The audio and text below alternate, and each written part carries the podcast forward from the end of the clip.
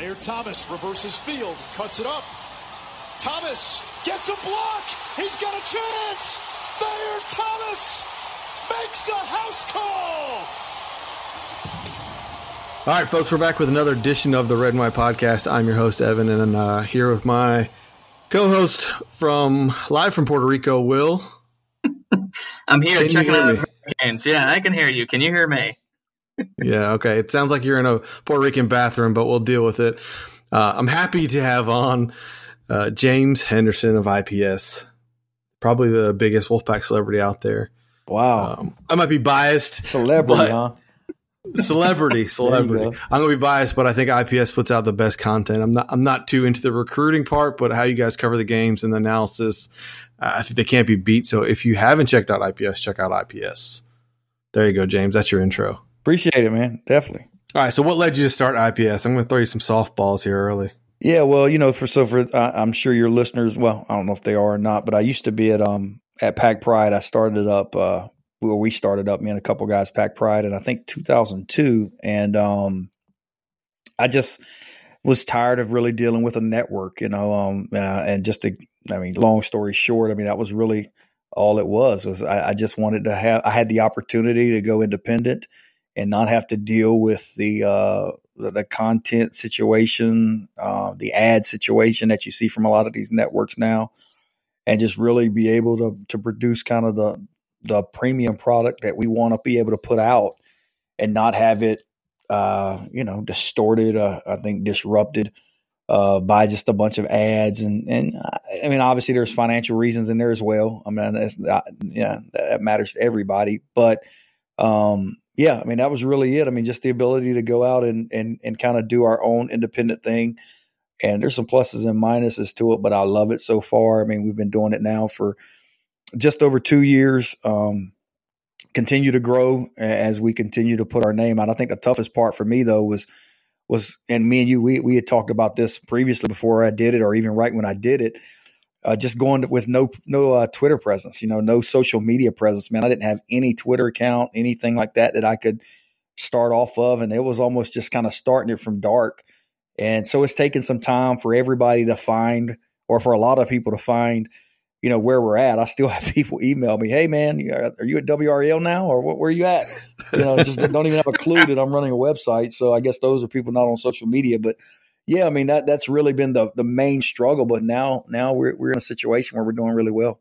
That's good, man. I think the content you guys are putting out there is is awesome. It's it's super interesting. You got all the the analysis and stuff, and it, it's worth it. You guys put some time into it, and it, you're doing a great job. I, from my opinion, um, I, I, didn't properly introduce you to Will, who you probably have never spoken to, but no. he's known as Baxter on your message board. Oh, so yeah. he's a big fan as well, and he's gonna throw some questions for you.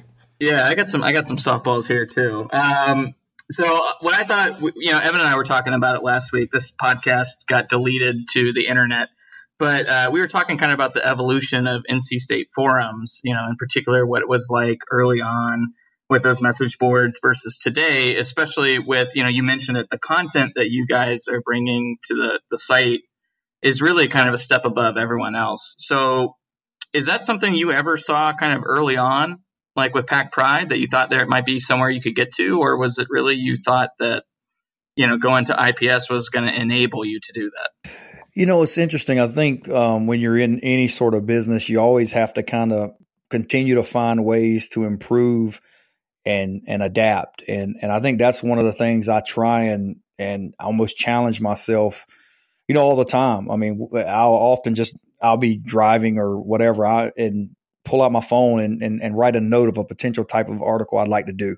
You know, if it just pops in my head, and and, and I think you know when i start when we started doing this a lot of it and you guys know i mean we the majority of the focus and still a lot of it now is was on recruiting content and and early on this was before the social media and, and all the thing all those things back in you know like i said 0203 i mean there wasn't any of that social media type stuff so for us breaking news was who was the kid's top five or who was the kid going to commit to and when was he going to commit and now you know, you're in a situation where kids are doing all this stuff on their own. Uh, you know, they're putting it out on their social media accounts, they're putting it out on Instagram, Twitter, Facebook, whatever. Um, so that element of of covering recruiting has changed, and so for me, I had to step back and say, okay, well, if I'm gonna be if I'm gonna be producing premium content, what can I do that's going to be valuable? And so I just went back to saying, let's really cover the team and let's do it from different aspects that, that a lot of, of these sites aren't really doing or they were not doing. And, you know, so we do charting charting columns where we take a look at the passing game and the pass protections and the types of routes guys are running, different things like that. We do film room features where we break down specific plays and and give you a. a, a I have a, a, buddy of mine who I went to college with NC State, uh, James Johnson. He's a coach at Richmond County High School who does that for me, where he breaks down games and um and really kind of gives you just the nuts and bolts of it from a coach's standpoint. Same thing in basketball. Another one of our writers, Jake McSwain, he played uh he played basketball at Methodist, so he does the same thing for us from on the basketball side. Um, and so we try to look at it from okay, if if if we can't now break who a kid's leaning to or who his top five is, all that. Well, we're going to give you a ton of really good team coverage along with the recruiting coverage we can give you. And so that's kind of how I've come about in terms of adjusting to it from a content standpoint. And I would have probably done the same at if I, you know, if I was still on a network. Um, but I, I, just think that um, being independent allows you the freedom to to do those things. And that's not to say there's not positives with being on a network. There are. Um, it's just for me. I mean, and, and IPS. I mean, I think that's one of the angles we tried to really come from.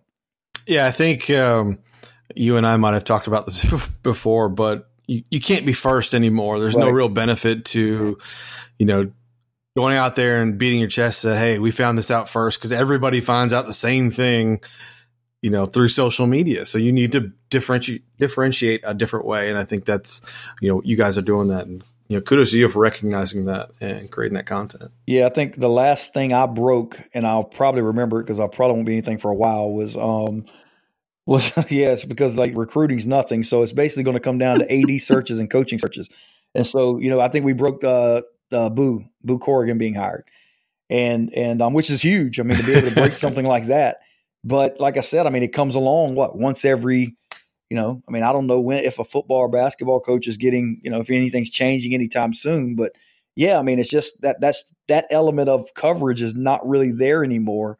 So you've got to find a way to make your subscription value. I think Will mentioned the other one when he talked about forums. Man, I really try and do a good job of trying to create a community. You know, at our at our at Inside Pack Sports, um, you know, our forums are very active um, and I'm active, and I think people respect that. You know, I say all the time on there, um, I'm here to, uh, you know, I'm not going to just.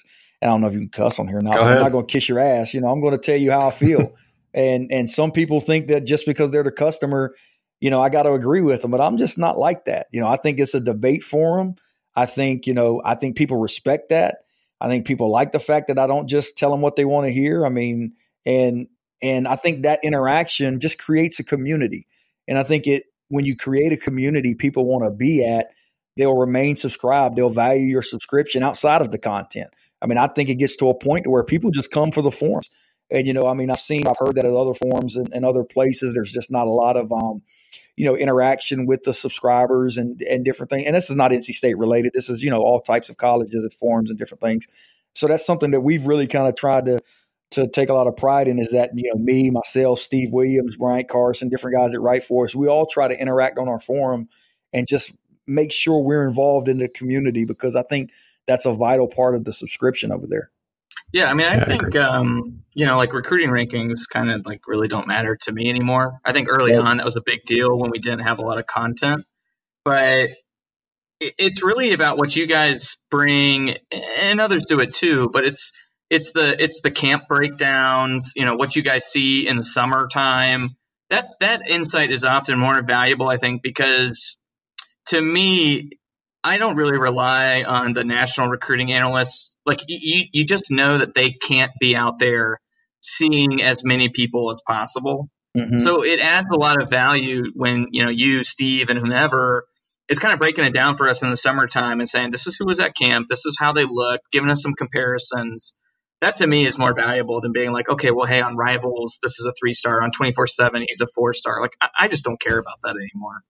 Well, it's it's it's amazing to me how how and and it's weird I'm saying this because I'm in that business, but that people take these recruiting rankings as gospel. And you're you, because your point's exactly right. I mean, and this is not a knock on any of the recruiting analysts; those guys do a hell of a job, but it's just not possible. It's not physically possible that you take, for instance, two four seven. I think on two four seven. Well, I think it's when I was there and it was Scout. When I was on Scout, they had um, I want to say we had maybe seven recruiting analysts to cover the entire country. Okay, so these seven guys, I think it was, covered the entire country and did the rankings. And we're supposed to believe they saw and scouted and watched and evaluated every single one of these kids. and when that's not the case, you know, I'll go to the I'll go to a Nike camp and there'll be, you know, these same analysts there, and what they do is their eyes tend to gravitate to the big name guy, right? I mean, the guy that the Trevor Lawrence, you know, the the guy that that they already know is a five star, but they got to watch him and validate it and different things like that. Whereas these other kids are just going under, uh, you know, falling kind of by the wayside or not getting evaluated as much uh, as much just because you don't have you know the the time and the resources to evaluate them. You know, I, think a good example for me is whenever every year we try to go down to the Shrine Bowl, and um, I'll go down there normally and, and stay two nights and um, watch a couple practices. And what that is is it's, it's when North Carolina plays South Carolina in a bowl game on a Saturday, and and each state's supposed to bring down some of the best players from the state. And generally, what you'll find is when I, at least for me, when I go down there, uh, I'll watch two days of practice, and there'll be maybe, maybe four guys, three, four, five guys that really just head and shoulders they stand out. You know, these four or five, you can tell who they are, and then if you, and then outside of those four or five, if they don't have names on their helmets, you wouldn't know who they are.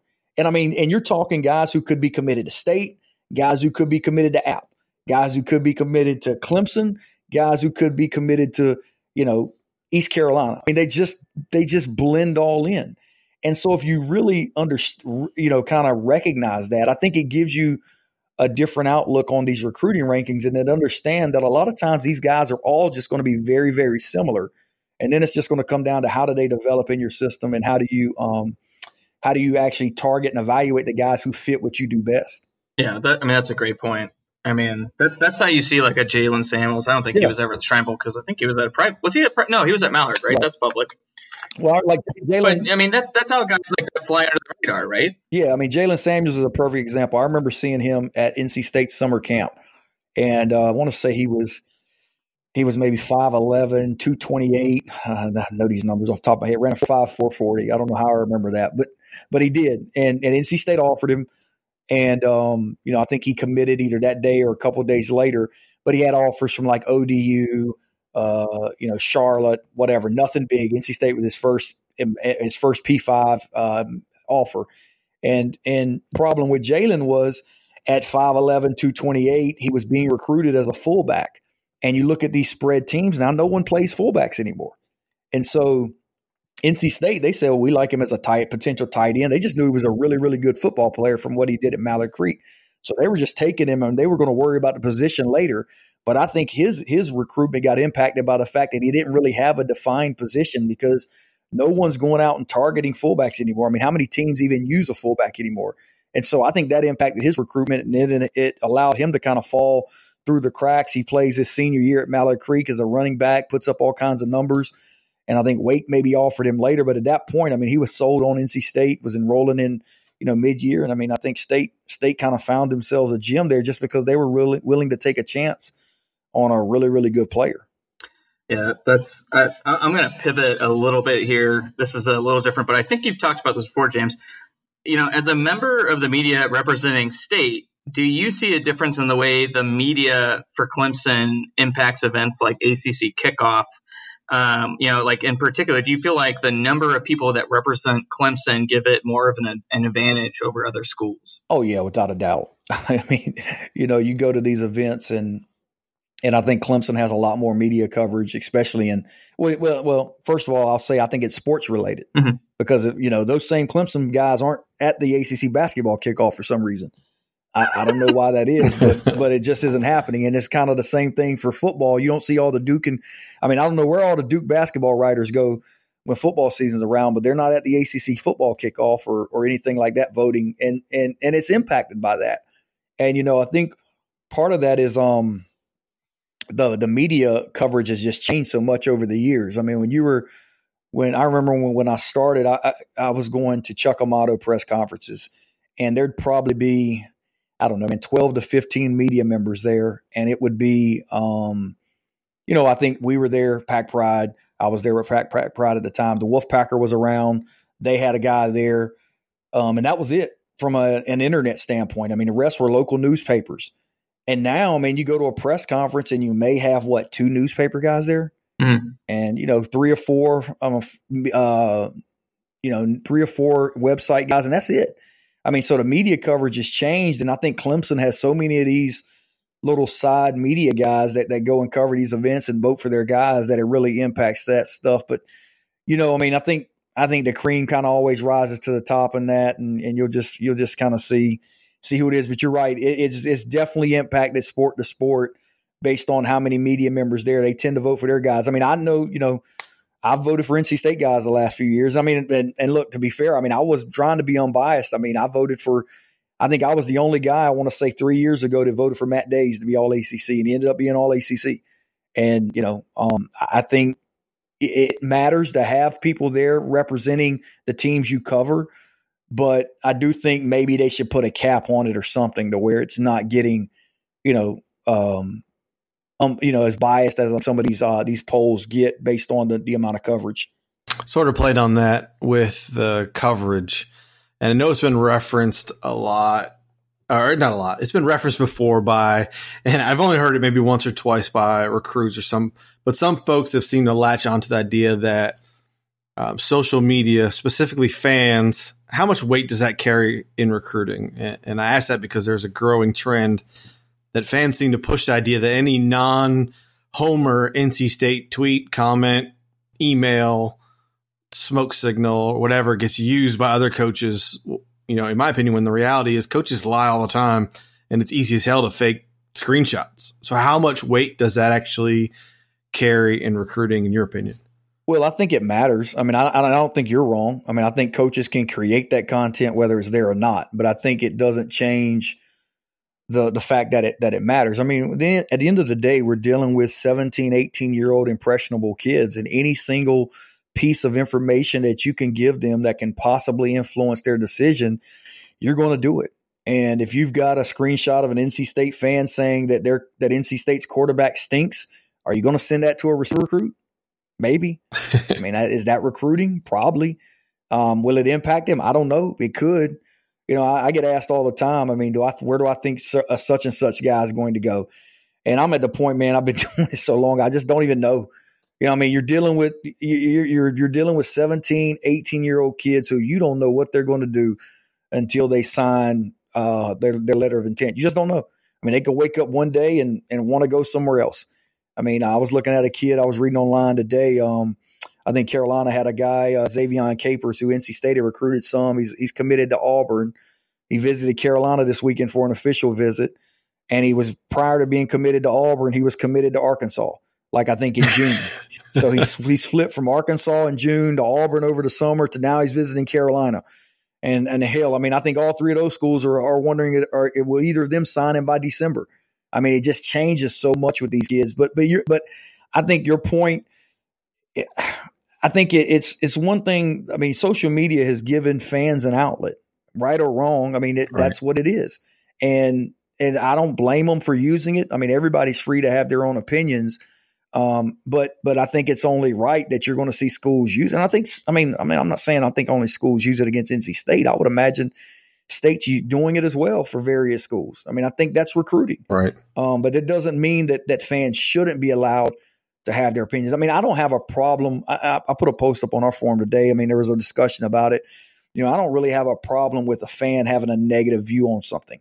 My problem is right. when you're a fan and you only seem to have negative views, right? Like. Mm-hmm where are you when the positive things go? It's that oh, that's the week you're on you're working. you know, that's the week I'm you know I'm on vacation. Is you know the week you beat Clemson or whatever. You know, you win this game. You know, I'm I'm not around that week. But the moment you lose, you're you're, you're here posting 15, 20 times. Like those are the guys I tend to have an issue with.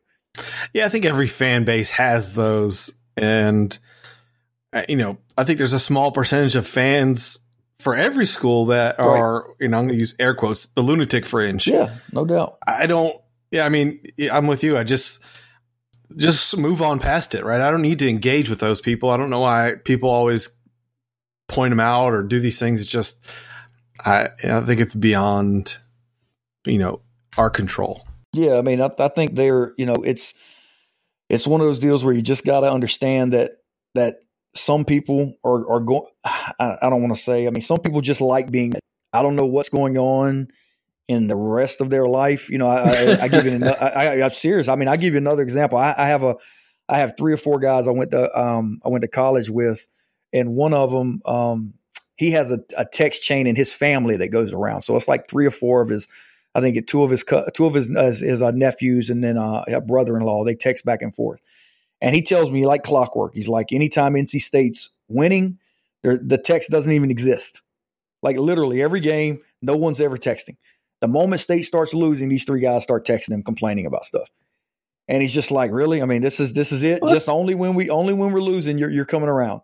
And it's and he really believes they just enjoy losing for some odd reason. They're happier when state loses. And I, it doesn't mean they're not a fan. I don't think they're they're not because these guys went to state, graduated, but it's like I, I, don't know. Maybe it's just they they they feel like state's lost quote unquote so much that they they can only be prepared for lose. I don't know. I don't know what it is, but but it exists out there, and and I don't know. I mean, like I said, I mean, I don't know if there's something else going on that makes them feel that way, but but it it can't be fun that you're only happy when the team you follow loses. that just doesn't sound well, smart to me. But I'll tell you what it is. It's the 80s and the 90s happened to yeah. to state fans. It, almost everybody who fits that sort of description was a state fan in that range. Right. Right. It was poor leadership, poor showings, just things kept piling on to us. And that's just what they know. And, you know, Debbie Yow brought it up almost in one of her first press conferences is like, you've got to change that mentality. And I, you know, I, I think that was one of the smartest things she's ever done. You know, refuse to accept the status quo. Right? That's how she summarized it. But it, what she was saying is, stop doing that. Stop, you know, feeding into that. And I think it's helped a lot. There's, I think there's still that. If you went to school in the '90s, I mean, there's you're lost. There's no hope for that generation of state fans. I really believe that they're they're gone for the most part. Yeah, and, and I mean, I was there in the late, I was there in the late '90s, and I mean, it, yeah. it, it wasn't, yeah, it wasn't pretty. I mean, it definitely wasn't. I mean, you know, early yeah. Herb, um, you know, late O'Cain. I mean, it wasn't, it wasn't pretty. But, but I think, um, and, and, it's crazy, man. When I think back to that time, I was at NC State in '98, mm-hmm. and to think that you were only 15 years removed from a national championship at basketball is mind-boggling to me. Right, right now that we were that you know you were we were that close to that type of a, of an accomplishment. But yeah, I, I just I, I, think that that fans are, you know, I don't. I mean, just been so beaten down. Yeah, maybe that's that, that that's what um, it is. That they can't. They yeah, they can't get past it and. But, but I don't think you just I think you just got to you know it, it is what it is. Yeah. I mean you, you got to hope you can find a way to, to break through. Uh, but I guess my problem with it though is I, I see oftentimes you know people quote the the um, these same types of fans, they'll say, "Well, we haven't won, a, won any championship in this in 30 years. All I want's one."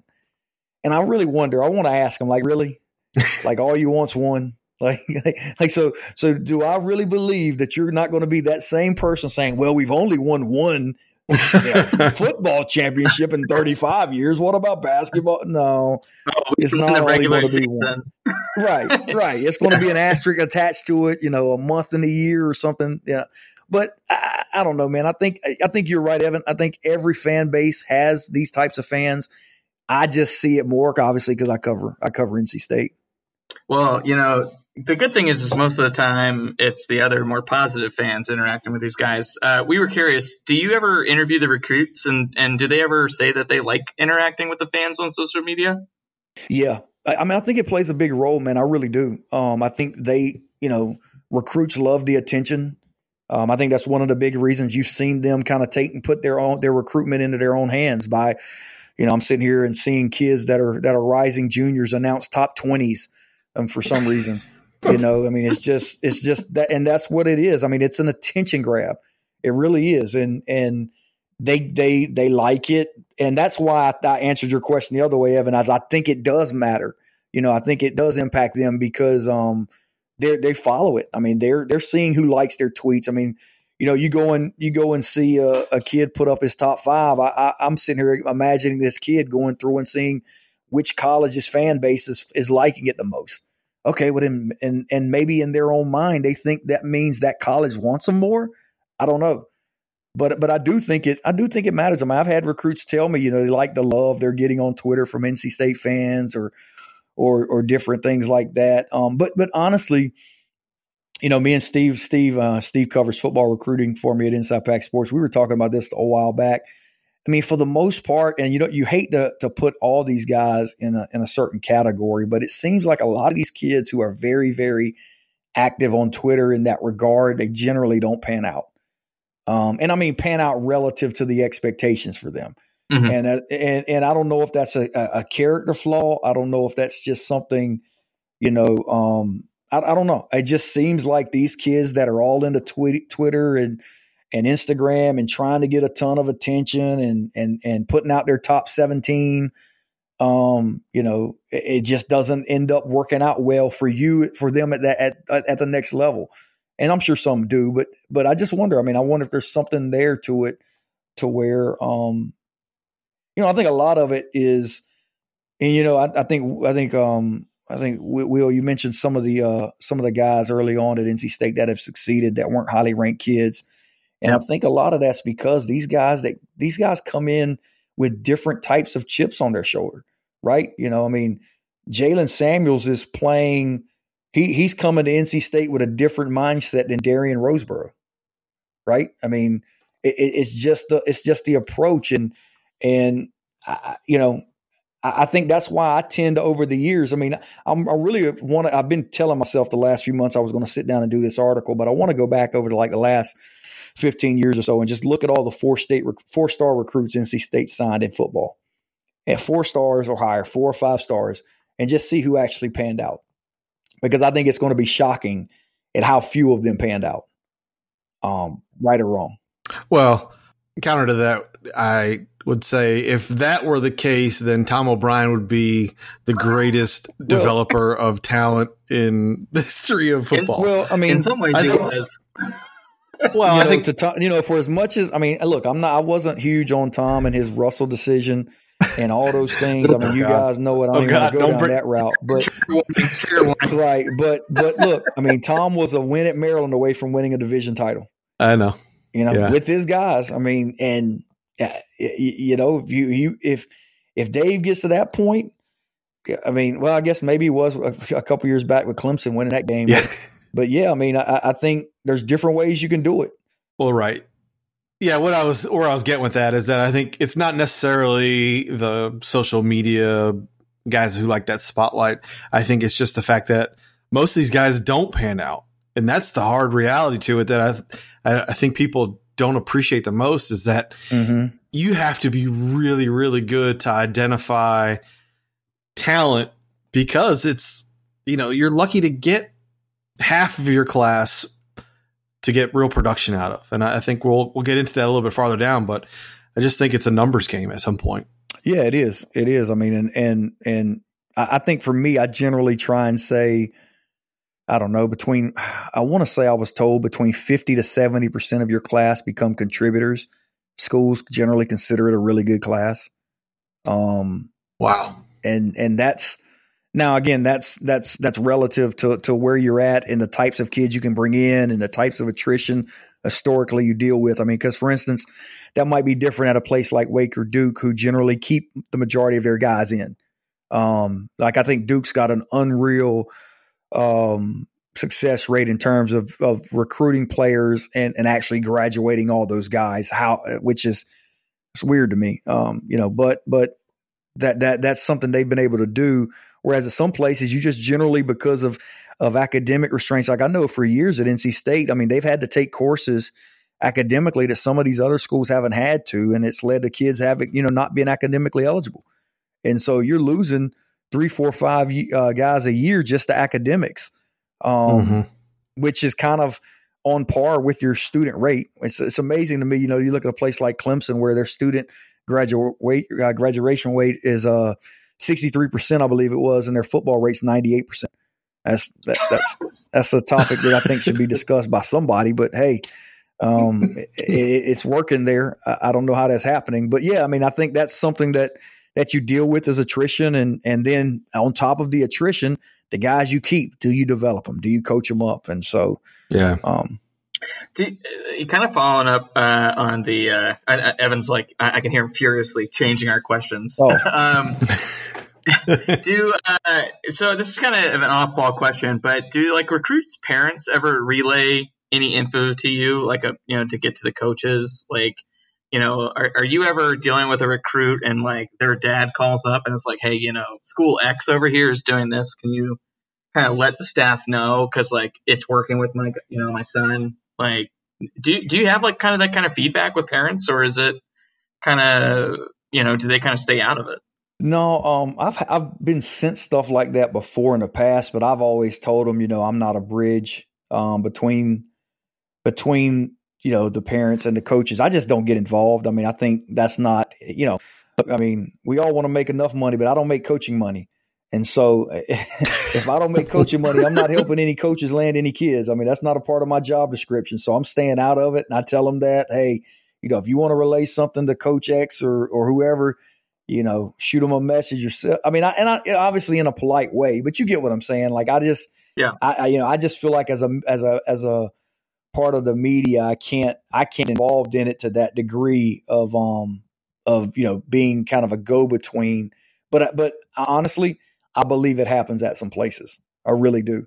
Um, I, I think it, there was an art. I think at one of these schools, I can't remember who it was. A few years back, it, it came out that that that was happening that a, a, a, school was using one of these recruiting guys to um to get information from parents and, and coaches and to pass information on and different things like that. I can't remember which school it was, but yeah, that's something that I that I don't do just because I mean, you know, like I said, I mean, it's just not that's not a part of um of of of what I'm supposed to be doing, really.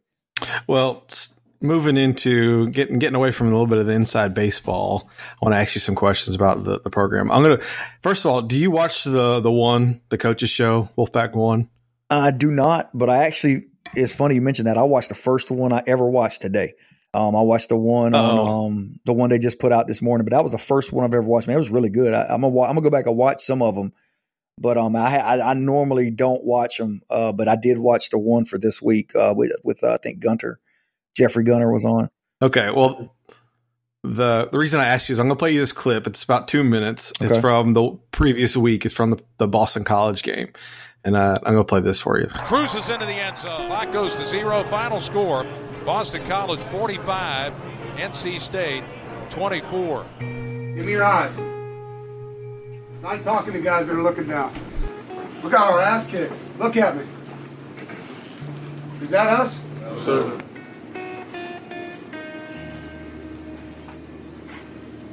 we got a lot of football left, man. I don't know what it is about playing on the road versus playing at home, and we're different. We got out fundamental, out technique, and out tough. That's reality. We got a lot of work to do. We're at the midway point. Look at me. Look at me. We got five games in a month. I'm giving you time to rest and recover. And I need everybody to fight. And if you don't want to fight, just come see me tomorrow. You can go.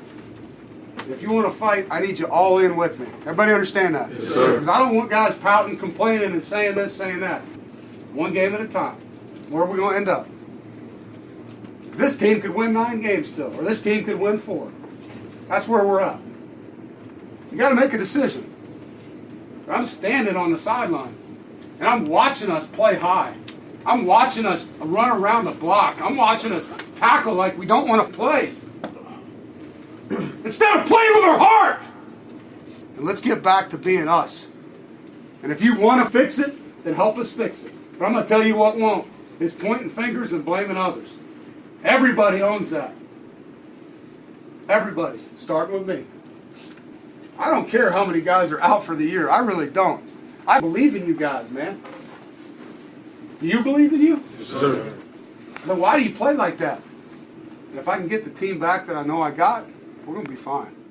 What's your reaction to that?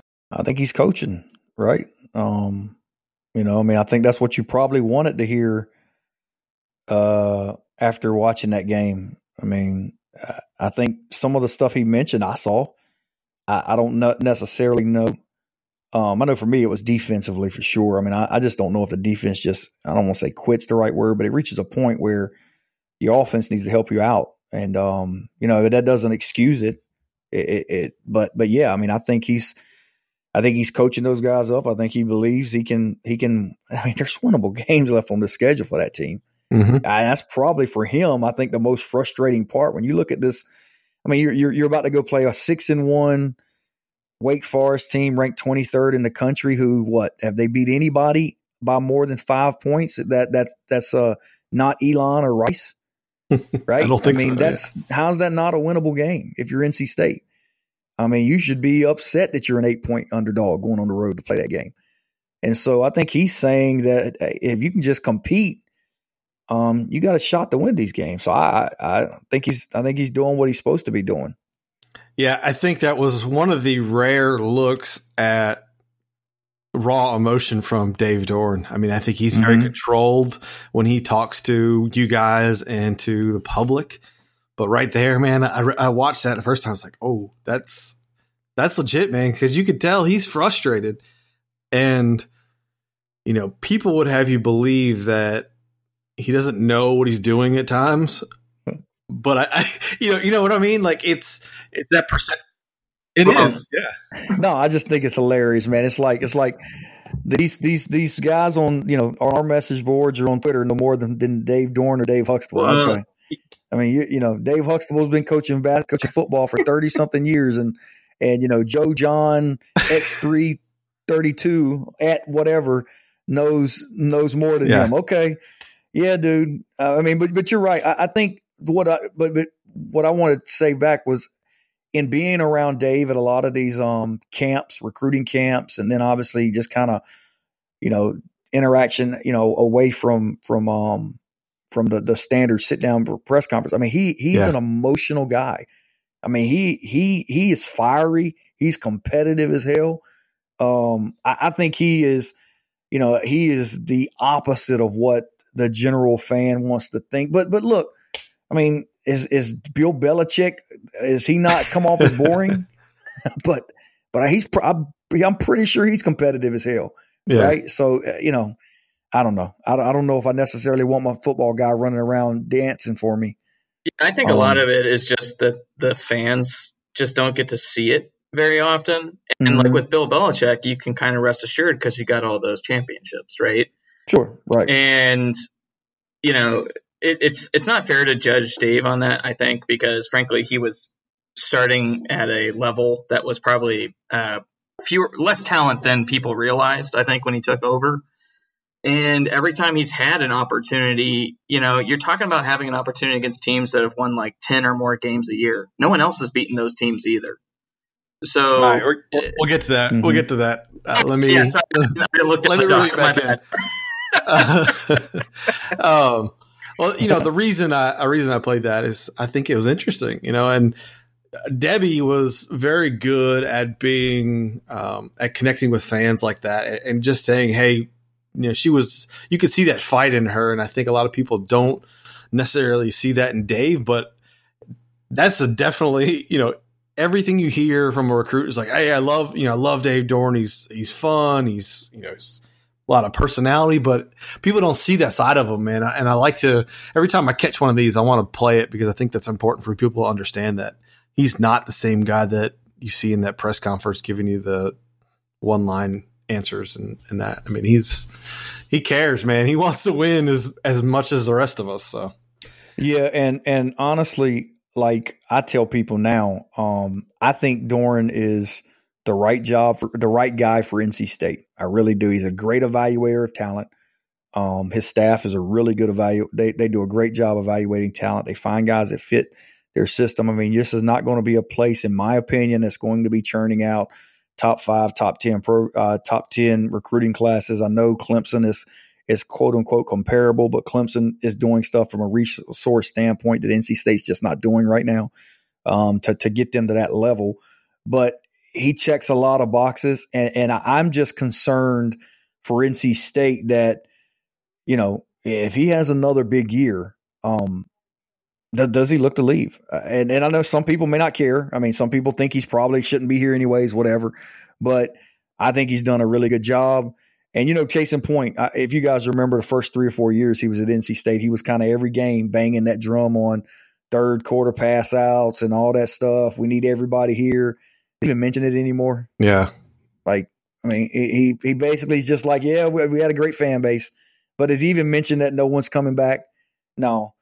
And, and but but look, he trusts me. This is a guy who was at Wisconsin and in the Big Ten, where you know Big Ten, right or wrong. I mean, you're up in, you know, I mean those places up there don't have a ton else to do but football, right? I mean, it's it's it's, it's easier when you're when you're to, to sell those places out, in my opinion, and, and keep the crowd in there like that. But he's been around those atmospheres, and so I just wonder if things like that, um, you, you know, if those when if the time comes, I, I don't know. We'll, we'll see. I, I, just think that you know, I tell people all the time, man, be careful what you wish for, um, because it can, you know, obviously it can be you you want better, but it could get a hell of a lot worse. It, it really can. Yeah, I think we've been there. I think we've all seen we've seen that. Um, something we've talked about before a lot, especially on this podcast, is and I, but I want to get your thought on it. What is the identity of the NC State offense? Not necessarily this year, but in general. Um, I mean, I think they're a team that wants to be balanced. They want to be physical. Um, they want to ball control you. Um, you know, when I look at when I look at this team, well, okay, when I look at this offense, I mean, first of all, it's hard because I tell people all the time they they ask me what's the what's the most important thing when it comes to recruiting, and for me, it all boils down to one thing: you better get a quarterback. Mm-hmm. Okay, I don't care if you got to recruit twenty five of them. You better have one that's really really good, because if you don't have a good quarterback, you're not going to be good. You're just not. Um, and you can go and look across a lot of these places. If they don't have a good quarterback, they struggle. LSU, if they can't throw the football, coaches get fired, right? And so if you're NC State, you got to have a quarterback. And you look at Dave's tenure here. First year, quarterback issues, struggled. Jacoby Brissett, two years. Ryan Finley, three years. Pretty good. Got to a point where you're really good once the rest of your positions rounded out. Now you're back in a situation where you're struggling trying to settle on a quarterback. Where are you at? Four and three. People wondering if you're going to make a bowl this year. So, I mean, I think they got to have a quarterback. I think all that ties into the offensive identity. It's hard to have an offensive identity right now if you don't have a quarterback. I think if you look back to the first five years or the, the previous years up to now, I mean, with Jacoby Brissett, they were more of a um, running football team. I think that was one of the reasons he chose to go in a different direction with Matt Canada.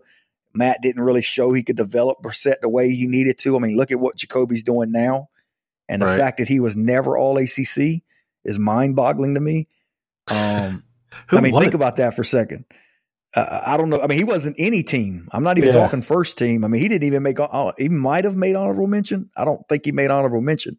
I mean, I remember people debating with me back then, trying to tell me Marquise Williams was a better quarterback than Jacoby Brissett. No, I'm like, you got to be that. kidding me. You got to be kidding me. And it, but it's all stats and whatever you know the way he can get dressed up. Credit Carolina, they made Mark Marquise look really good, and then he he got to where he had to be good, and you know got exposed. And so I think that was an issue with State early on was offensively they couldn't establish, you know, from a scheme standpoint, a passing attack. I thought under Finley though the last three years, I mean that was really their identity to me. I mean people want to say that Dave plays conservative, but I think last year I want to say they led the ACC in pass attempts. I think through um through seven games this year, I believe they're second in the ACC in pass attempts per game for you know for a program that people say is conservative. And I think right. they've been a team that they they'll throw the football, they'll do it, they'll do what they need to do offensively. But you're right, I don't know the identity of this team, and I think a lot of that's because we don't know who the quarterback is right now. That's a good yeah. point that you just made because we talked about it before, Evan. Right, that this offense kind of seems like it's like a it, it takes what the defense gives you kind of similar to the way the bend don't break, you know, kind of defense works, right? Do you do you get that sense, James, that like they they just try to be efficient? Yeah, I mean, well, I, for me, what it was with Finley, and and this kind of goes back to I think what Doeren wants his identity of a team to be. If you look at the last two years, they were really a team that offensively was ultra aggressive. They they've been ultra aggressive in the first half of games. And I mean, they they they throw it a lot.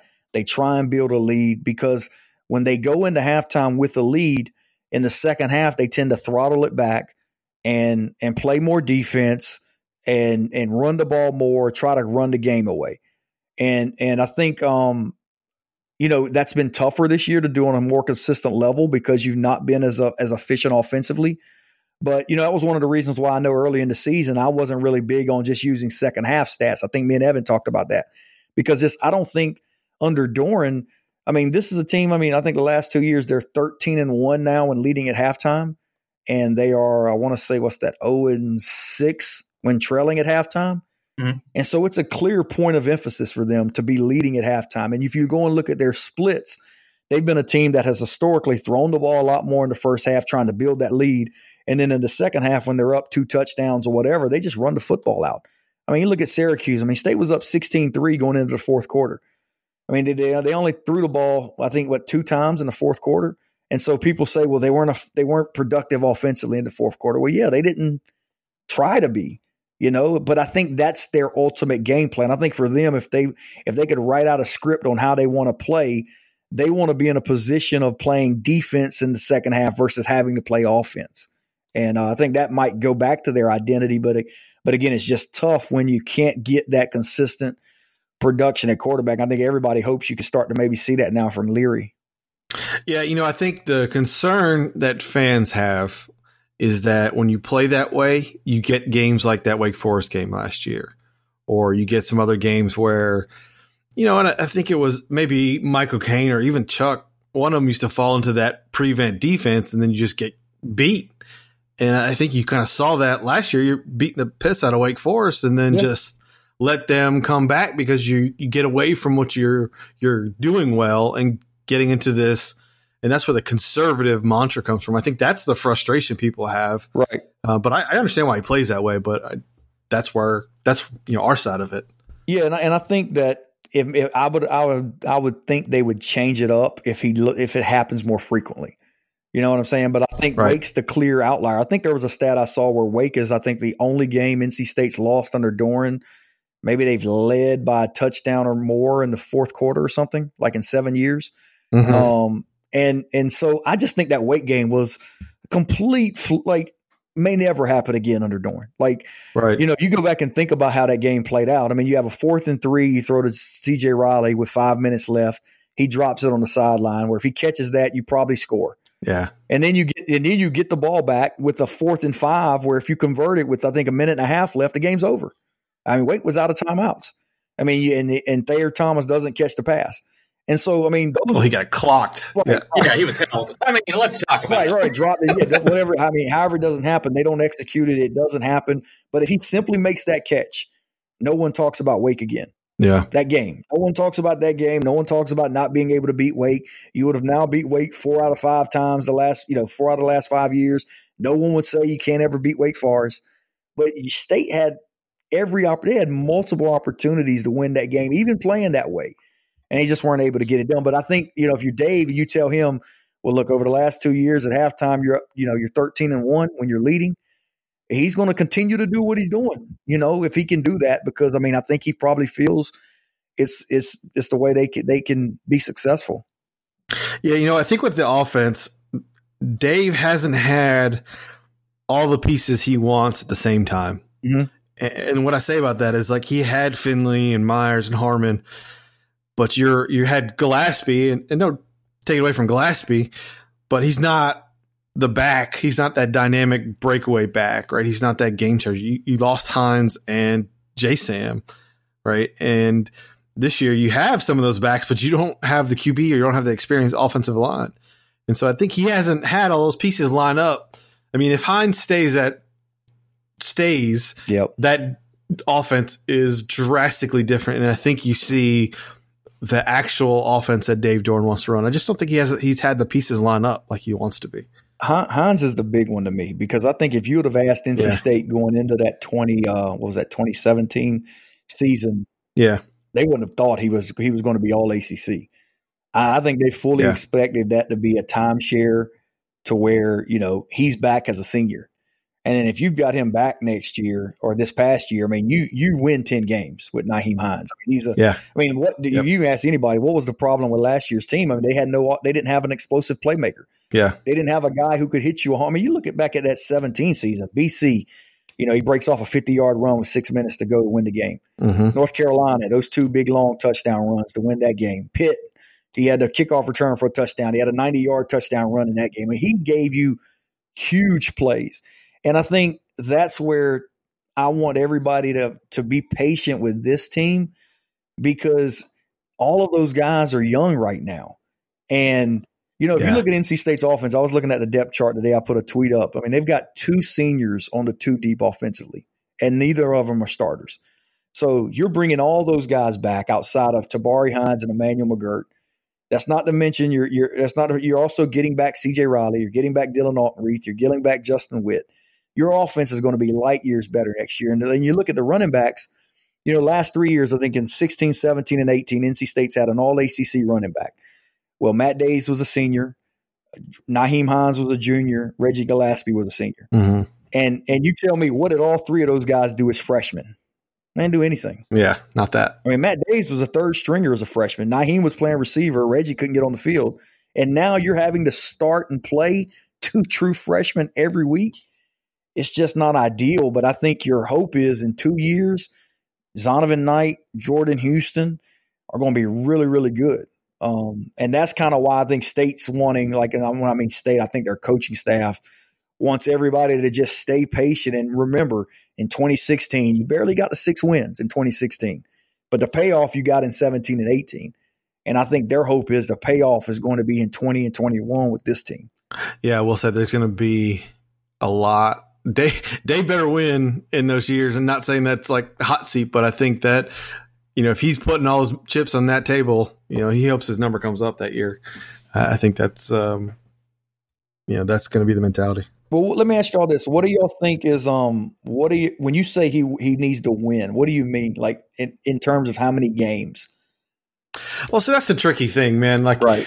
I think fans, including myself, are sometimes have unrealistic expectations, and I, I know that's like a no shit, you know, statement. But you know, you, we look at the opportunities in front of us, or even if you look back at the opportunities, you're like, man, they should have won ten games last year. They should have won ten games the year before that, Right. and then. You know, you look at this year, and I think the frustration is not necessarily the product on the field, but the frustration is the rest of the league is hot garbage, and you think like this is another missed opportunity because you could been you could be you could take this because these guys aren't that good. Mm-hmm.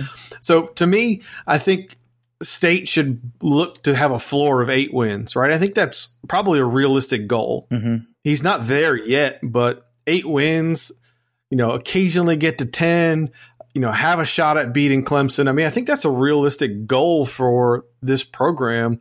I don't think they're there yet, but I think that's where they should be. So when I say win, like I want you to win more than eight, and I want you to be competitive for, you know, something of meaning. Right. Yeah, I think you want to also just see them not lose games that we think they should win. You know, like going into the BC game, we at least thought they would be competitive. Uh, you know, it's tough being there on the road, but to see us get throttled like that, I think that really is disheartening to fans. But like for me, I'm always in like the seven to nine range. You know, especially this year, right? I I mean, what Vegas had us at what like seven, Right. Seven and a half. Yeah. yeah. And that's that's pre all these. I mean, I think injuries matter. I mean, I, huge. I you know, we, we we do a prediction podcast on our podcast every year, and I tell Rob when he asks me, I just say, man, you know, take a number, and if you have a bunch of injuries, it's going to be below it. And if you have, if you if you can stay healthy, I'm gonna be wrong, and it'll be more wins. And you know, I was reading an article on Wake Forest this this week, uh, getting ready for this game, and I think they said that. I think the article basically was talking about how they've they've just had two injuries for really the first time this year. I mean, they've really had to battle injuries, and it's been two, and they're six and one, right? And, Mm. and you look at State. I mean, we already knew this was not going to be an experienced team, but when you you don't have Nick McLeod since the ECU game, I mean, I had Nick McLeod as maybe their, you know, I mean, he could have been their best defensive player in my opinion this year, Yeah. um, with just the role he would have had to play, and he hadn't played since East Carolina, um, and and so you know, I, I do think the, the one of the things I always think is interesting is is for me, it always comes down to like, I just think it's hard winning, especially on the road. Yeah. And I think maybe part of that's just the uh, the objective nature to me. I know, like Will, you made a you made a statement a minute ago about um winning the games that you think they should win, and you want to win those games. Mm-hmm. And I just even think that's hard, right? You know, because it's like, I mean, we want to see. I mean, t- like if if and I use this example a lot, but Clemson in 2016. I mean, they almost lose the state. They win that game in overtime, and then they lose the Pitt at home. I mean, both of those games they were 20 plus point favorites. Lose one of them, go to overtime in another. And then the next year you lose at Syracuse as a 20 point, or you, lose versus yeah at Syracuse as a 20 plus point favorite. And I mean, again, those are just isolated games. But if Clemson can do it as a 20 plus point favorite, then damn, State can lose the Wake. I mean, it, it can it can just. And I'm not saying your point's wrong because I think to get to the next step, what you're probably what I think you probably mean. I agree with you is you need to win almost all of them, right? Yep. I mean, not literally every one, but almost all of them. And I do think that's kind of where State has tried to trend to. I mean, if you go and look at the last two years, I mean, prior to this season, I think every loss has been to a team that's went to a bowl. Um, if I remember correctly, in 17, 18, I think every loss, I want to say outside of maybe last year's Wake team that won seven games, I think every team had won either eight or more games. So you're generally losing to just really good teams. Um, Mhm. And that's kind of where I want the program to get to is you don't have any of the horrible, horrible losses, and you're generally just losing to the Clemsons, the you know even Syracuse last year they pop off a ten win season. Fine, you lose at Syracuse by a touchdown, okay, but that's where I think you need to get to. Yeah, I don't think the program's at a place where, and I guess this is part of the frustration with the, the not winning part is you see that BC game and you see that West Virginia game, and they just looked disconnected or you know just not there. And I think that's the frust- frustrating part from a fans. If you go up there and you play hard, you lose, and you're like, all right, you lose. You, you know, maybe there's something else to point to. But when you get just your ass kicked because you look disinterested for three quarters of that game, then you know that's you know maybe that's just perception because it was closer than you, you know the final score but that's just how it felt right Yeah, I mean, I, I agree. I mean, I think that's the concern. I, you know, I told our guys kind of. I think it was after the West Virginia game. I said that I was worried that this was going to be a season for NC State where they just were not going to have it on the road, but at home they'd be really, really competitive. yeah Do you think that's because of, you know, like you said earlier, there's not that many seniors on the team. And you look at West Virginia and BC in particular, right? You don't have James Smith Williams, you don't have Val Martin, you don't have uh, Nick, McLeod, right? I mean, it seems like the guys just kind of don't know what to do without those guys. Well, I, I think it matters. You know, I think um, when you go on the road, you want to lean on your seniors. You look at, like, for instance, you go look at the Florida State game. I mean, Larrell Murchison gives you a hell of a performance, right? I mean, he's your senior guy. You get that type of a performance, and your offense just can't give you anything. You know, and then the other problem with this team, as I kind of talked about it earlier, I mean, they can't fall behind in games. Uh, you know, obviously, I thought against West Virginia, you know, they were up 21. It was a 21 21 game at halftime. They had a shot at that one. Um, couldn't do anything offensively in the second half. Defense gave up a little bit.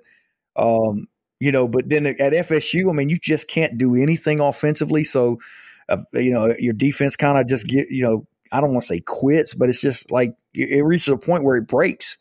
You know, I mean, and I think against Boston College, I mean, that first quarter against Boston College for me was probably the most disappointing quarter I can remember it in, for NC State football in a long time. I mean, really, because I just felt like BC was so beatable that game, and your defense comes out in the first four drives. BC has the ball; they get no points off defensively. And I had talked all week about how all you need to do against BC playing a walk-on quarterback is just get a lead, just get a lead to where they can't run the football. I mean, put pressure on them to have to chase points, and Right. instead not only do you do you not score offensively, you throw a pick six and you give them a seven point lead when they're not doing anything offensively. And next thing you know, you're down 10 3. Uh, I think that it was 10 3. Isaiah Moore misses the tackle. They break a long run for a touchdown. And now they're up two scores. They can do whatever the hell they want to do. You know, I mean, you're not doing anything yet offensively. Yep. Their quarterback doesn't even have to make a play. I mean, he didn't have to make a play that whole game and and that's the position you didn't want to be in going up there. And that's what was frustrated to me about Boston College. It wasn't necessarily that State quit; It was that they couldn't do anything at the start of that game. Yeah, yeah. They just looked, I don't know, disconnected, man. It, the the only play that BC quarterback had to make, he made that ten yard scramble when they were backed up on the goal line, and I would. I don't throw remotes anymore, but man, I really want to throw my remote. like, and you know what? I mean, and, and hell, even that plays are a lot easier to make when you're up twenty four three right? right. it's like yeah, absolutely. run for it. I, who, what else do I have to lose? I mean, he doesn't even have to throw it there. They probably are telling them on the sideline, "Look, man, don't take a safety, just run if there's nothing there." As opposed to feeling Right. pressure to have to make a play, and that's why I think it's so important that state, this team in particular, is is able to build a lead because when you have quarterback issues and youth issues and all these different things, you don't want to be chasing points. You just don't want to be in that Yeah. position. And and um, I do think though they found something in Leary. I really do watching that game back. I mean, I think he he has a chance to to really, uh, I think, turn things around for NC State this year offensively because of um, his ability to throw the football. Yeah, I agree. What, something we typically do is we ask the fans what they want to talk about, right? Because otherwise, I can ramble for a long time. So I'm going to give you some of the questions. I'm going to let you answer some of these as uh, a fill in for us. So Wolfblood asks us: You find this is my favorite question, maybe of all time. You find a Wolfpack genie lamp and rub it. With a Wolfpack genie comes out and grants you one wish. Now the wish can only be used for this year's football team, and it can only be for one thing you can improve during the bye week. What is it? So it's one improvement during this particular bye week. Well, it's for the last one, but yeah, for this okay, one. okay, I got you. All right, all right. Um, yeah, yeah, I got you. Um, uh, I would say, I mean, I'm a big, I'm a big injury guy. Like, so I think if you could tell me I could they, that NC State could get back, uh, um, uh, Nick McLeod for the rest of the year, I, that would be my change. Right. I mean, I think they need back. I mean, they're. Re- I mean, you, you're down to your fourth and. I mean, well, your fifth corner, and a converted safety at corner right now, and you're about to be playing Wake Forest and Clemson. That's not good. Yeah. I mean, you know, that's that's a that's a concern. And and I thought McLeod was the guy who, when healthy, I felt like could be a a shutdown. I mean, he he's a guy who can shut down as as a corner. I mean, you can move him all around. He can play in a slot. He can play outside. He can play either side. Um, I, I think they missed that versatility he gave them defensively, and that, that not only ha- have him out, but also Chris Ingram. I mean, if you could get Nick McLeod back, that would be the one change I would make. Yeah, I think that's that's interesting because most people are, are looking at it and like, well, you haven't been getting beat through the air, but we also haven't played anybody who can throw the ball. So I think that's part of the problem as well. Right. Um, he said the offensive line, and I don't think the offensive line's been as bad as people think. Um, No. you know, we haven't broken off a big run. I think there's probably some of that there, but um, for the most part, the offensive line performance statistically has been been pretty good.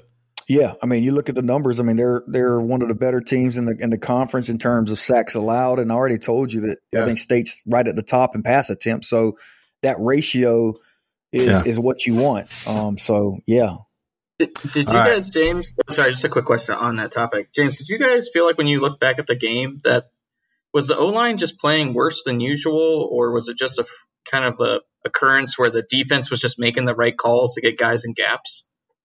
Yeah, I think so. When we, you know, we um when we went back and watched it, uh, me and Philip, the guy who charged it for us, we were talking about this, and and I thought Boston College had a had a, a really good game plan, and their game plan was basically make Bailey Hockman beat us. Um, and they they came in and they stacked the box, they stacked the line of scrimmage, and often what they would do is, whether State was in, uh, you know, um, eleven personnel, which is one one running back, one tight end, um, or or 10 personnel. I mean, whatever, they would have six guys on the line of scrimmage defensively. And so basically your whole your whole offensive line's covered, including a tight end. And they can send any of those guys, any combination of those guys. So so uh, right away that creates com- confusion for your offensive line. But what they were doing was they were keeping them up on the line and playing run first. So basically you would line up and have every gap covered off the line of scrimmage, which kind of which makes it hard to get a lot of push right away. And then if they saw it was a pass, they were dropping guys out. So they would drop a guy into a zone or into a lane and try and take away some RPO stuff. So it was a really good scheme, I thought, from BC. And they just didn't respect the passing game. And that's why I thought early in the first half, you look at the numbers, State couldn't run the football at all. But what you got to do against that type of a front is you have to be able to throw on time. And what I mean is you got to be able to get to your three step drop and, find, and hit slants, hit outs, hit curls, hit hitches, hit different things just to get the ball out quickly.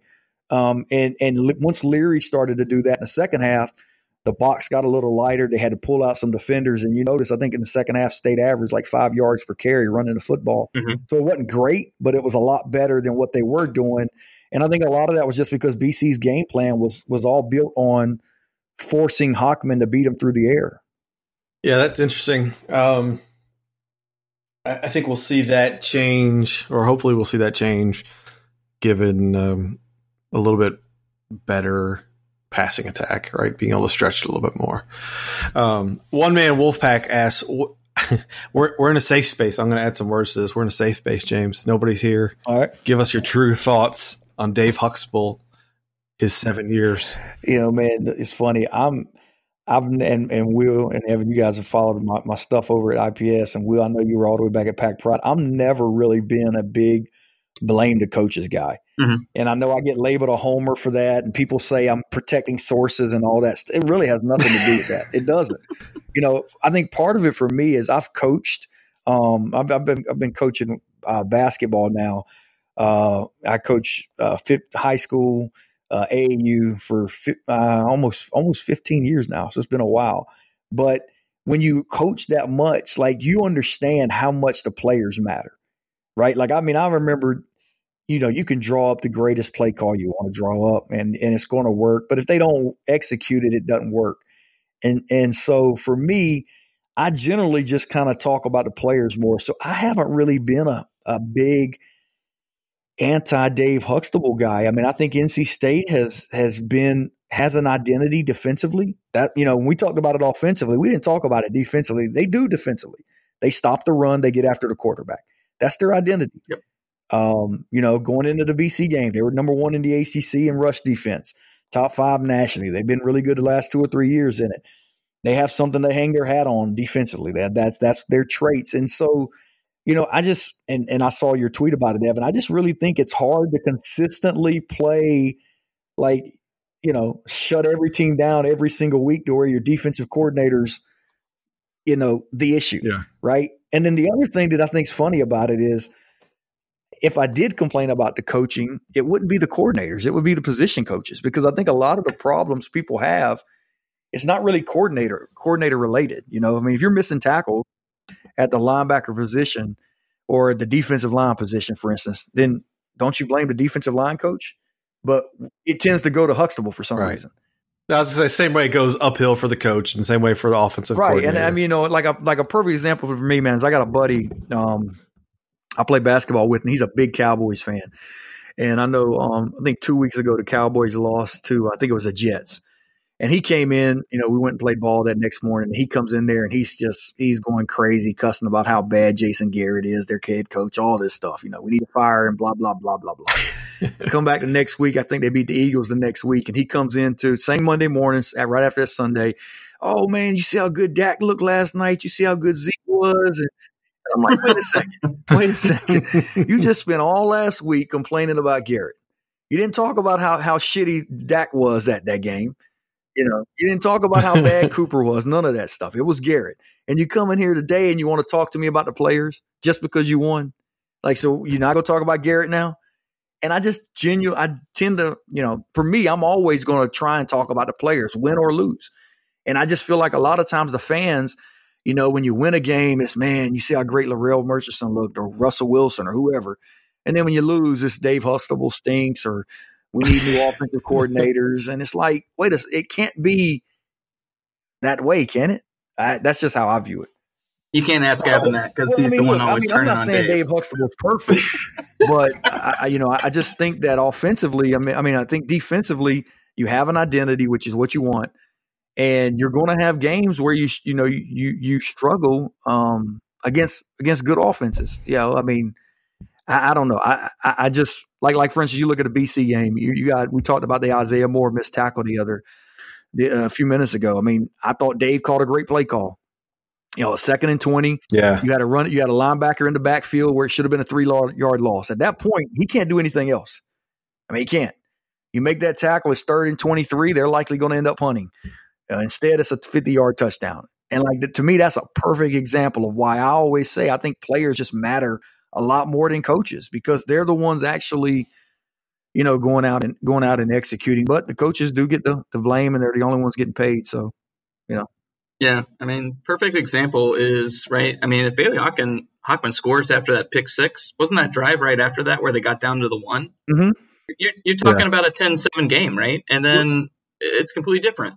Well, um, yeah, you look at the you you look at NC State's red zone offense. You know, I've been I was talking about this on our forums here recently. I mean, Des, you know, we Des Kitchings has caught a lot of flack for NC State not being able to score in the red zone. Well, De- uh, Devin Leary throws three red zone passing touchdowns in the second half, and all three of them came in the red zone. And did did Des really call anything differently? I don't think so. Well, you know how good we would have looked if McKay had scored there, right? Well, yeah, I mean, maybe, but, but yeah, but I'm just saying, like, I just right, I, I just think you, you, you talked about the Bailey Hockman play, same play call that they scored one of, uh, well, yeah, they had an opportunity to score on. He just airmails it. You know, I mean, you know, fourth and goal there. Thomas is wide open. He airmails it. I mean, you know, you got to execute. So I, I'm I'm just a big players guy, and I get it, but but I and I understand why some people, you know, why why folks talk about the coaches, but for me, I'm just never been really one to to kind of you know get in on that. Um, that's yeah. I've had my moments with Huxtable. Um, some public on this podcast, some not. But the one that really got me this year was after the West Virginia game, and I'm as frustrated as anybody after that game. And then watched the Wolfpack coaches show, watched one, and they showed him at halftime. And it, it, I know it was out of context, and I know it was just a, like a 30 second clip, but it was like it was Huxtable and there was like, all right, guys, you're doing a great job. You know, keep doing what you're doing. And I'm like, you guys are getting torched. Why are you going to keep doing what you're doing? And I, I think things like that, the the insanity of last year, your defense, your secondary was terrible, right? I mean, there's no bones about it, but you're still playing into that. And now I don't know what you can adjust because I don't know if you have the players, but it, it, felt like you're not adjusting to compensate for your terrible secondary. Yeah, and maybe they were. Maybe I don't know enough. Yeah, and but. that's the thing about coaching that that becomes, um, and that's what you know. We talked about it earlier with an identity, and I've heard Doeren mention it multiple times. You know, we put a lot of stress on our cornerbacks and our secondary. And what he means by that is if you're going to be a team that's going to stop the run, you're often committing guys to the box. You're often loading the box. I mean, your your your identity is stopping the run. You're not doing that playing just four down line. Yeah. I mean, your your linebackers are getting downhill. Your safeties are run blitzing, or they're showing a lot of run. You know, um, they they've got gap assignments. They're just not playing coverage. You don't see state just playing too deep the whole game, just not allowing teams to pass. Now, if you want to do that, fine, they could do that. But I think they view it like if we can stop the run, we can make teams one dimensional and if we give up a bunch of passing yards while teams trying to chase us from behind, that's fine. You know, um, and so I think a lot of their secondary issues is because they don't give those guys a ton of help back there. You know, I mean, it's just you look at Jarius Morehead every time he sees play action, just watch what he does. I mean, he's taking two or three steps to the line of scrimmage every time he sees the ball about to be handed off, because that's what you know. That's what State wants to do. They don't want to give up big running plays. Um, and and you know, you're right. I mean, there's games where they get shredded through the air, but I see teams, you know, get shredded through the air and the run. Right? Yeah. I mean, I, I, watched. I don't know why. I was probably the only person in America two weeks ago watching Louisville and Wake play. Oh. I think LSU was playing Florida, and I was watching Louisville Wake for some reason, and a 62-59. And I'm like, okay, I know Dave Huxtable is whatever to people, but Louisville and their great coach Scott Satterfield and his great defensive coordinator, they just gave up 59 to Wake. And Wake's Dave Clawson and his great DC, they just gave up 62 to Louisville. and I'm like, you know, it happens. And this is what I mean, Evan, when I Evan, when I say it, it happens to everybody. I mean, yeah. I just watched a five hour football game between Louisville and Wake Forest because neither one could stop anybody. Yeah, we watched that game too, and we were basically saying the same thing. Like, this is ridiculous. I mean, it was it was absurd. Uh, leaning into that, coaches, there's there's some questions here, and there's a few of them, so I'll just kind of sum, sum, sum them up. Uh, our boy Nick asks us if he thinks the co-offensive coordinator set, setup will work long term, or if two OCs equal no OCs. What's your thought? Well, I think it can be successful. I think Clemson's running it right now. Um, now again, they've got Clemson talent, but um, you know, I mean, like yeah. uh, uh, players. But yeah, they, they're running a co-OC deal. And I think it's a little, I mean, at least based on the way it's been explained to me, I don't really know if it's necessarily co OCs. I mean, a lot of people don't, don't even realize states got co DCs. I mean, it's, you know, you've got Tony Gibson yeah. and, and Dave Huxtable, but Huxtable makes the play calls. Offensively, Des Kitchings is making the play calls. Um, I don't think George is making any play calls, so I don't really think it's a deal where the co OC issue is an issue. Um, I think they meet, they talk at halftime. I mean, I'm sure in between when the defense is on the field, they're talking. But yeah, I mean, I think you've got Des making the call. So if you've got an issue with the play calling, it's Des Kitchings. I personally haven't had a ton of issues with the play calling just because, you know, when I watch it, I mean, I generally have seen opportunities there to produce. Um, and you know, I mean, like just again, we, I hate to keep going to Hockman, but you go back to the Florida State game. Uh, it might have been the first drive into the red zone. I think it was third and goal, and they run a they they leak they leak Ricky Person out into the flat. He's completely wide open. He doesn't see him, and he tries to throw to Cary Angeline into the end zone, which was fine. It was a one on one against a safety. I'll throw to him all day, and he throws it out of bounds, right? And yeah. it's like that play call had two guys as options, one who was unguarded. And, in, and and as an offensive coordinator, you step back and you're done. It's up to the player to do something. And so he doesn't make the right read, doesn't make the right throw. All of a sudden, you're kicking a field goal. Your red zone offense sucks. Yeah. And so you know, I, I don't. I mean, I think the co. I think it's going to be something Dave's going to have to address in the offseason if it doesn't improve. Um, I think my, my thing though with Dave, and I did want to point this out on this on on, on y'all's podcast. Like I think he does a he, he does a thorough approach in terms of evaluating everything. I don't think he necessarily always looks at it as just a coaching uh, problem or a player problem. Um, right. He'll make changes that he thinks he needs to make. I think a lot of people were surprised Matt Canada was replaced, mm-hmm. right? Um, he felt they needed to go in a different direction. Um, and so I, I don't know. I think the big question is what does Dave view as the problem with this year's offense? Does he think it's play calling or does he think it's execution and players? I don't really know the answer to that.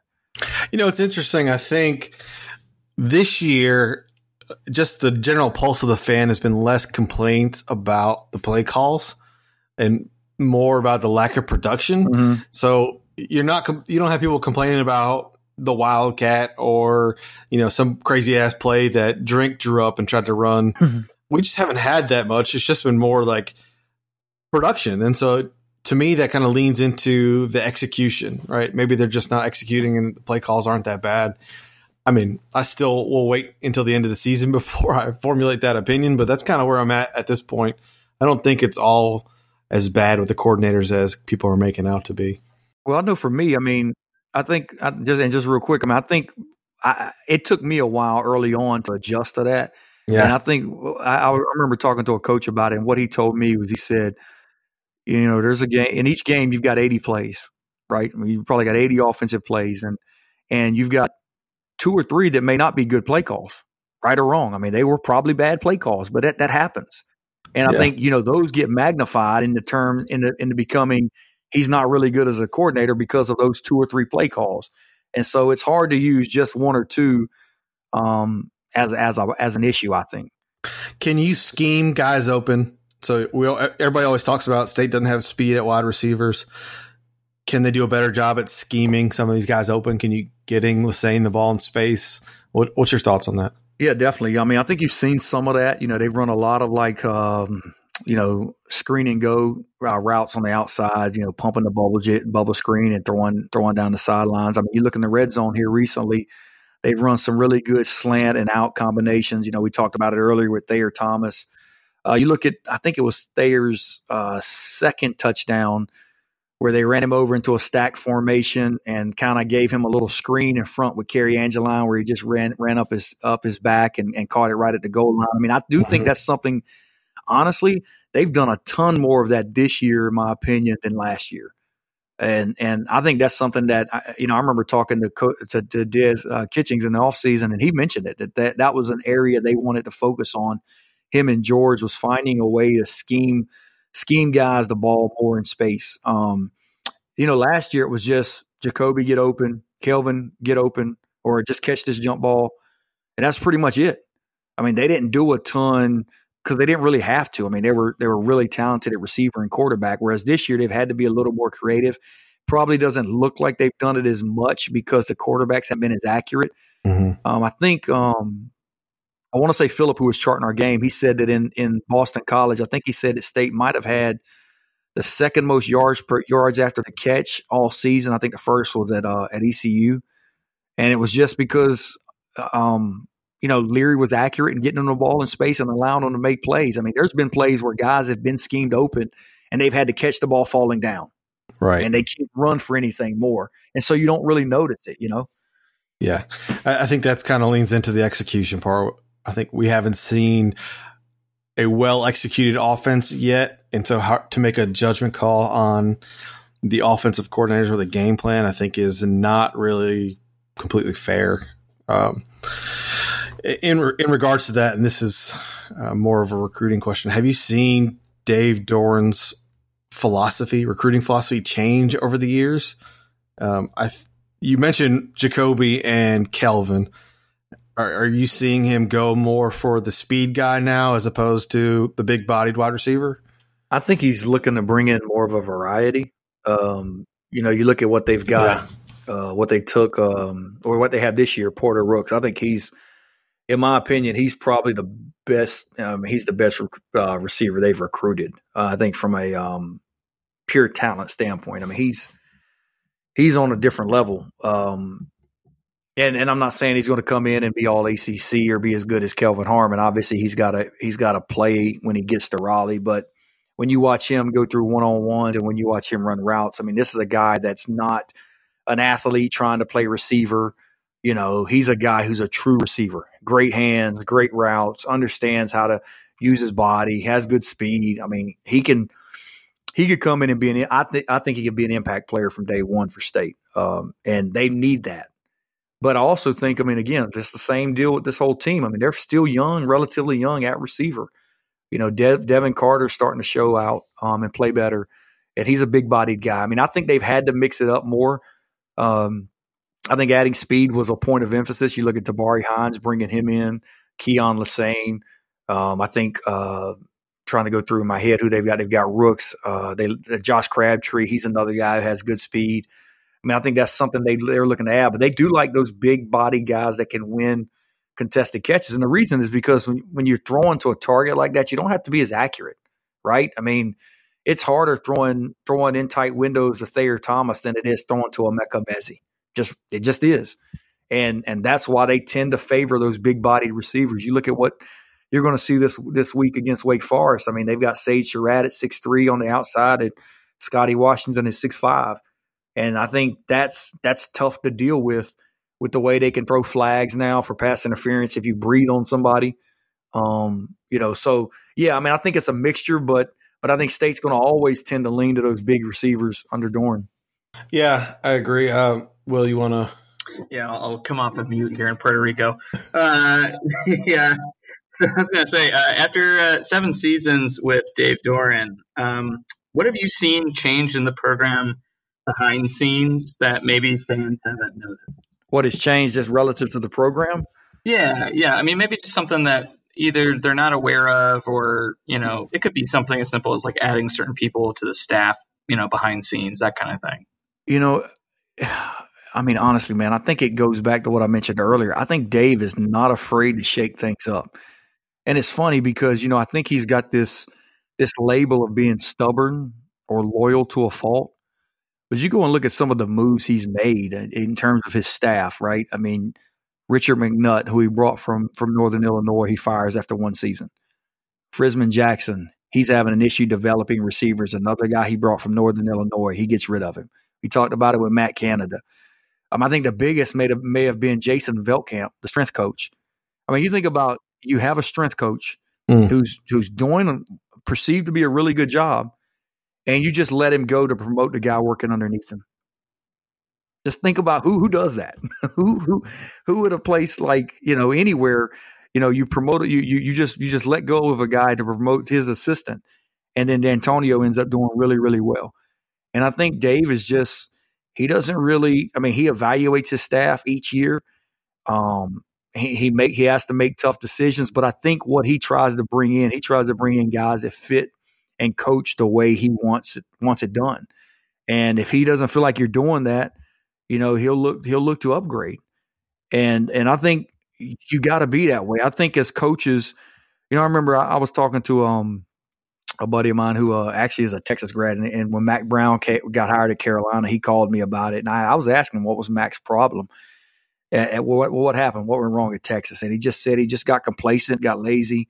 You know, you'd go out to practice, alums would be out there, they're they're practicing, and he's sitting on a golf cart just talking to boosters the whole time, not even watching practice. um, didn't didn't really, you know, and, and again, maybe Max Root changed that. I'm just saying what he was doing at, at, at Texas, but wasn't as hands on let his staff do all the recruiting for the most part. Um, and Dave is the complete opposite of that. I mean, he's involved. I mean, I'm out there. We're allowed one practice a, a year that we can essentially go to, and he's over there coaching special teams units himself. You know, he's involved. He's hands on. He's actually involved. I mean, it, it's.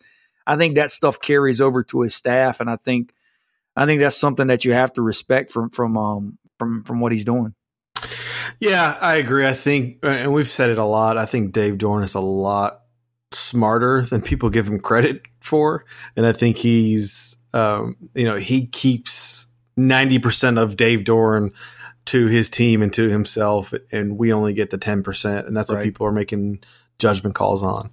Um, I don't think he's perfect. I think there's some areas he can improve on, but I, I think he's learning on the job a little bit as he gets going. Uh, you know, that just my opinion, but I think that's what a smart football coach would do anyway. So I'm going to ask you this as an alumni and as a fan, are you happy with Dave Doeren and where do you think he could improve? I am. I mean, I'm I'm I'm really happy with him to be honest with you. I mean, I think it comes down to me just knowing um how much recruiting matters and I'm not saying rankings. I just mean finding guys. I think he does a great job of identifying talent and for guys that fit his system. I mean, you go and look at the kid, um, Jabari Zuniga, who who they signed um, a couple years back, uh, who, who had been committed, and and he ends up flipping to Florida. Yep. Yeah, I mean, he's one of the best defensive linemen in, in SEC. I mean, this was a guy who didn't have any, hardly any offers, and um, I mean, just that's just an example. I mean, you look at the guys he's developed here and, and coach, so does a really good job of, of evaluating talent. I mean, where can he improve? Um, you know, I think with you know, I talked about it earlier, being hands on. I think sometimes you can be too hands on. Um, I think maybe maybe not being as I don't want to say micromanaging, but you you know you can give a, a, longer leash to some of your coaches. Maybe that's something he can do differently. I do think Dave is so competitive that maybe sometimes the the um it gets to him, um and and he really feels it. I mean, I think sometimes you may that that I wonder with him, and again, I'm not around the players as, that much to where you can tell this, but you know, if, a coach is feeling pressure on a game, on a situation, does that carry over to the players? Right. I know, like I told you earlier, I, I do some coaching. I mean, for me, I try to when I'm coaching, I try to be as loose as possible because I think that they can sense pressure from you. They get they the, uh, the player can feel it as well. And I just wonder if he is feeling pressure in, in game situations or having to get a certain win, does that carry over? Um, you know, I mean, he's changed up his defensive scheme now, which which I think that was something a lot of people had issues with. Um, man, I mean, uh, there's not really a ton else, you know, outside of that. I mean, I guess maybe be more outgoing, be more personable. Um, but you know, I mean, we saw how outgoing and personable Chuck was, and that became a flaw for him. right? I mean, it, it's yeah. crazy. I mean, at the yeah. end of the day, you just got to win. You know, you know whether right. it's personable or not. Either way, it's going to be a flaw if you don't win. And um and so that those are some of the things. I mean, probably not a ton I would change, but he's a head coach. You know, I don't. I mean, I think it's more. There's program things that you can look at versus just stuff specifically with him. Yeah, I think. Yeah, I feel the same way. I think that's. I interviewed, and this is going back in the archives, Scott Roussel from Football Scoop. This was 2016. Okay. Um, I think he's an excellent guest. If you ever get a chance, you should have him on. He's super. He's really good. Um, but I, I interviewed him, and this was 2016, so Dave's second year. And one of his comments was, "NC State has always had everything it's needed, but leadership and leadership to win. And he said, you know, paraphrasing Debbie Yow is changing that, and things are in place now that you should win. Now, she's gone. That ten years changed. Have you had much interaction with Boo? And what's your early read on him, if you have? I honestly have not had any, um, none. And you know, Debbie um, had a lot of interaction with her. I mean, yeah. she's she was great. And that's not to say Boo is not. I mean, to be completely honest with you, I haven't tried yet. Um, I, yeah. I really haven't. I haven't even reached out to him. I haven't. I haven't shot him an email. Haven't interviewed right. him. Done anything yet? Uh, I'm, I'm, gonna try and do some of that at some point when I get a downtime. But I've heard good things about him. Um, I really have. I just haven't had a chance personally to interact with him. I do think, from what I've heard, he's going to be a guy that that is going to be more wanting to funnel funds into the to your revenue sports versus diversifying them into all of the sports like Debbie was. And that's not to say one way is better than the other, but I, I think I think you know you look at Clemson for instance. I mean, I think almost any dime they can get, they're put into football. Right. And and I don't think that's necessarily going to be to that degree at state, but I do think you're going to see uh, football and men's basketball get get more prioritized under uh, Boo. James, I'm gonna throw you a pop pass like we're on the one yard line, All right. and you're UNC. Oh god, it, it, is Mack back, and has he flipped Rob McClam from from from you guys to him? That's hilarious. I don't know if Mack's back, man. Like, you know, one thing that that's interesting, and I, I want to get your you guys' opinion on this is if you go and look, and I started back. I mean, this was back to maybe like I told Evan, I was I was at state at '98, and O'Cain was there and I don't remember what year Torbush was uh was fired at Carolina. Was that 01? I don't know. Um, but it was right way, around there. Yeah. Yeah. I mean, my point is, it just feels like when State or Carolina make a coaching change, a year later the other school does, and it's almost played out that way. I think Chuck was hired in in 2000. I think um, Torbush was fired maybe in one mm-hmm. Then you go and look at 05. I think maybe were Bunny and Chuck fired in the same year. I think they might have been replaced no, they were they were staggered. Yeah, they were one after each other. Okay, yeah, one after, and then you look at um at Fedora was a year was uh I think Tom was a year after Fedora was hired. Yep, yep. And now you got Mack here, and so I think what it does is whoever the coach is, it puts more pressure on the other school because they're coming in selling hope, selling dreams, all these different things, and um I don't necessarily think Mack is back. I, I think Carolina's playing in the coastal. Um, you know, ridiculous. It's just ridiculous. I mean, I, am waiting on somebody to win that that division at four and four. It could happen this year. Um, and, and, and you know we'll see. I mean, I think look, Carolina's Carolina's four and four right now. Um, so you know they're recruiting at a at a good level, but they're going to recruit at a good level. I mean, Carolina's always recruiting at a good level. I mean, I, I just think for state, it's going to be interesting to see if Doeren can, and I don't want I don't want to say survive if that's the right word, but can he break that type of a streak, right? Because there's a ton of pressure now with with Matt coming in and recruiting well in state and all these things. State just has to win. Yeah, like they have enough talent on this roster to win in 2020, win in 2021, to where none of that matters. I mean, you go and look in in in 2015 when Fedora won the Coastal and won 11 games. I mean, would you have thought Doeren would still be here four years later? I mean, you think about Fedora winning 11 games, winning the Coastal, beating State in Raleigh that year, and Doeren outlast Fedora. That's mind boggling to me. Um, it really, it really is. I mean, I would have never. I mean, because you know, at that point, Doeren still hadn't had any breakout year really, and um, he found a way to do it. Will he do it again? You know, I, I, we'll, we'll, see. But I think talent's now to win, just win. I mean, Evan, Evan hit the nail on the head earlier. I mean, the, the ACC outside of Clemson is down everywhere right now, and all state needs, in my opinion, as a quarterback. If they if they find a quarterback, they can be the second best team in this in this conference going forward for for for a couple years, in my opinion. Yeah, I, am with you. I'm not on the Mack is back hype train. I think they're getting better. I think he's made some some decent assistant hires, but they've played some trash. They've gotten a you know a jump pass, a phantom pass interference from Miami. I mean, all sorts of things have just fallen their way, like things fall their way for Carolina. So, um, I'm not into that. I think people are getting overhyped with the recruiting stuff, just because the majority of states class has been done for a while now, right? I mean, they're they're just trying to fill some spots over these last few months, and of course, a second year coach is going to have a lot to sell, right? They're going to have playing time to sell. They're going to sell a dream. So people get worked up about it. I, I don't. I'm I'm not one of those people. Yeah, I'll give you an example. Um, I was talking to a high school coach um, over the summer, and we were talking about the, the way these two teams were recruiting, and uh, he knew there's a defensive. Um, Desmond Evans is, is is in his area.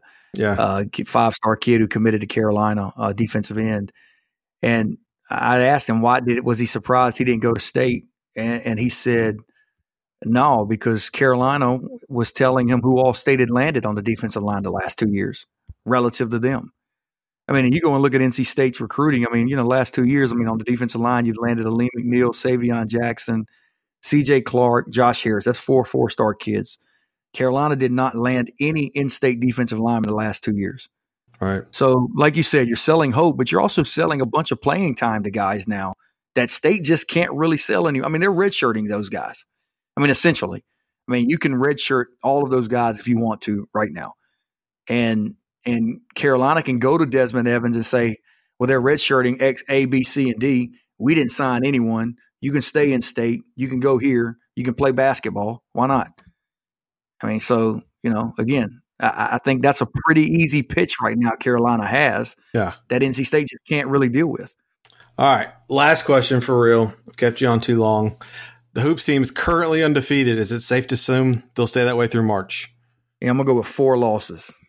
Can we do oh four losses? No, I'm just kidding, man. Did, not Gavin Grant do that? yeah, Gavin Grant did that. Yeah,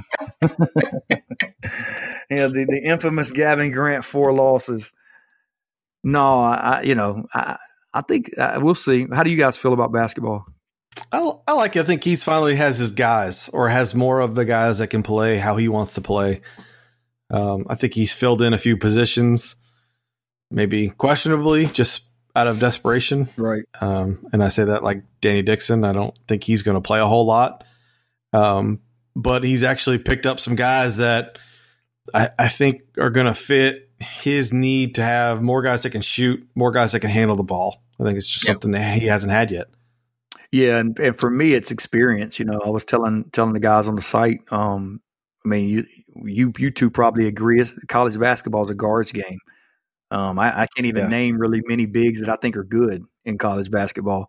Um, so, you know, State's got senior Markell Johnson, who could be all ACC, and you got redshirt senior CJ Bryce redshirt junior Devin Daniels, junior Braxton Beverly, all those guys played last year. I mean, that should be their advantage, in my opinion, this year, is the experience at guard. If those guys can play like your you want experienced guards to play, I mean, I think State's going to have a shot to to win a lot of games this year. Um, but yeah, I mean, you need to have guards.